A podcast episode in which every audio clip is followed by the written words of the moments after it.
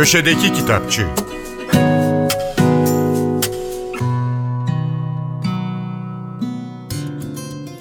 Merhaba, ben Adnan Bostancıoğlu. İskandinav edebiyatının yükselen yıldızı Norveçli Dag Solstad'ın Björn Hansen'e dair üçüncü ve son roman isimli kitabı Yapı Kredi yayınlarından çıktı. Romanı dilimize Banu Gürsaler Sversen çevirmiş. Dag Solstad 1941 doğumlu. 1960'lardan bu yana yazıyor. Ülkesinin en prestijli ödülü Norveç Eleştirmenler Ödülünü 3 kez kazanmış. Yanı sıra Kuzey Avrupa Edebiyat Ödülü'nün de sahibi. Türkçe'de daha önce yayınlanan kitaplarından bazıları Mahcubiyet ve Haysiyet, Profesör Andersen'in Gecesi, lise öğretmeni Pedersen'in ülkemize musallat olan büyük siyasi uyanışa dair anlatısı. Björn Hansen'e dair üçüncü ve son roman Dag Solstad'ın Björn Hansen üçlemesinin finali. Üçlemenin ilk romanı 11. roman 18. kitabı okuyanlar hatırlayacaktır. Romanın kahramanı Björn Hansen bir sahtekarlık planını uygulamaya koymuş, çevresindeki herkese oyun oynamıştı. Serinin ikinci kitabı, kitapların ismi biraz kafa karıştırmaya müsait çünkü her birinin içerisinde roman, son roman, üçüncü roman gibi rakamlar var.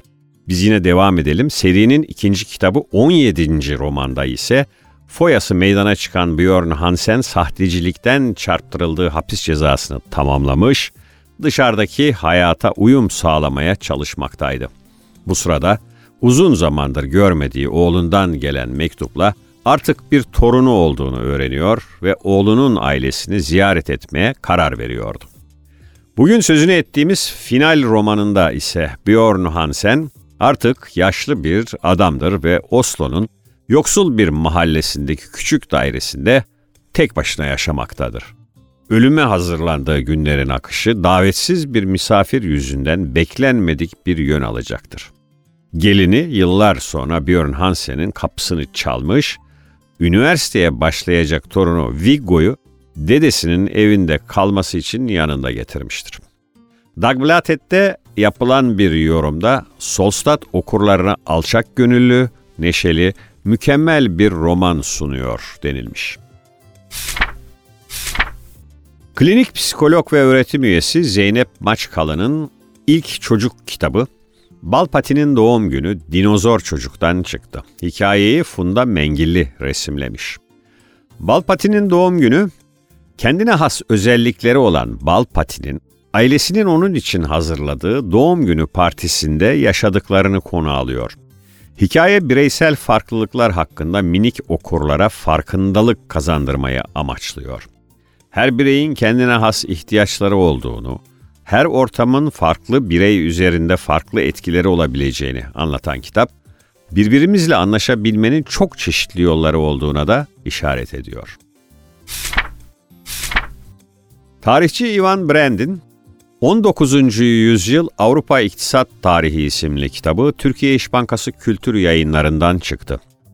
Eseri Türkçe'ye İsmail Ferhat Çekem çevirmiş. Macar asıllı Ivan Tibor Berend, enteresan bir şahsiyet, 1930 doğumlu. 1985'ten 1990'a kadar Macaristan Bilimler Akademisi'nin başkanı olarak görev yaptı. 1988-89 yıllar arasında Macar Sosyalist İşçi Partisi'nin Merkez Komite üyesiydi. 1990'dan bu yana ise Los Angeles'ta yaşıyor ve Kaliforniya Üniversitesi'nde ders veriyor. Yani Sosyalist Macaristan'da Komünist Partisi Merkez Komite üyeliği yapmış bir insanın kalkıp Amerika'ya yerleşmesi, üniversitede iş bulması enteresan. Neyse Berendt 2015 yılında Amerikan Sanat ve Bilim Akademisi'ne de seçiliyor. Tarih alanında çok sayıda eseri olan Ivan Berendt'in Türkçe'de daha önce yayınlanan tek kitabı 20. Yüzyıl Avrupa İktisat Tarihi. Biz bugün 19. yüzyıl Avrupa İktisat Tarihinden söz ediyoruz. Berendt'in kitabı bu da tabii ki. Malum 19. yüzyıl dünyanın çehresini değiştiren uzun bir yüzyıldı. Berendt kitabında şu önemli sorunun yanıtını arıyor. Niçin Avrupa'nın bazı ülkeleri ve bölgeleri 19. yüzyılın daha erken dönemlerinde ileri bir gelişme seviyesi yakalarken diğerleri geride kaldı.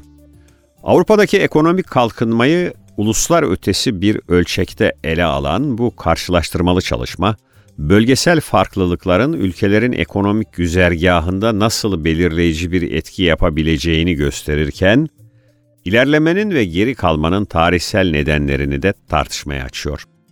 Berend sosyal, politik, kurumsal ve kültürel etkenleri bir arada ele alırken, bilgi, devlet ve kurumların iktisadi kalkınmadaki rollerini de inceliyor.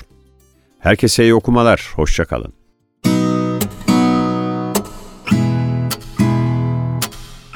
Köşedeki Kitapçı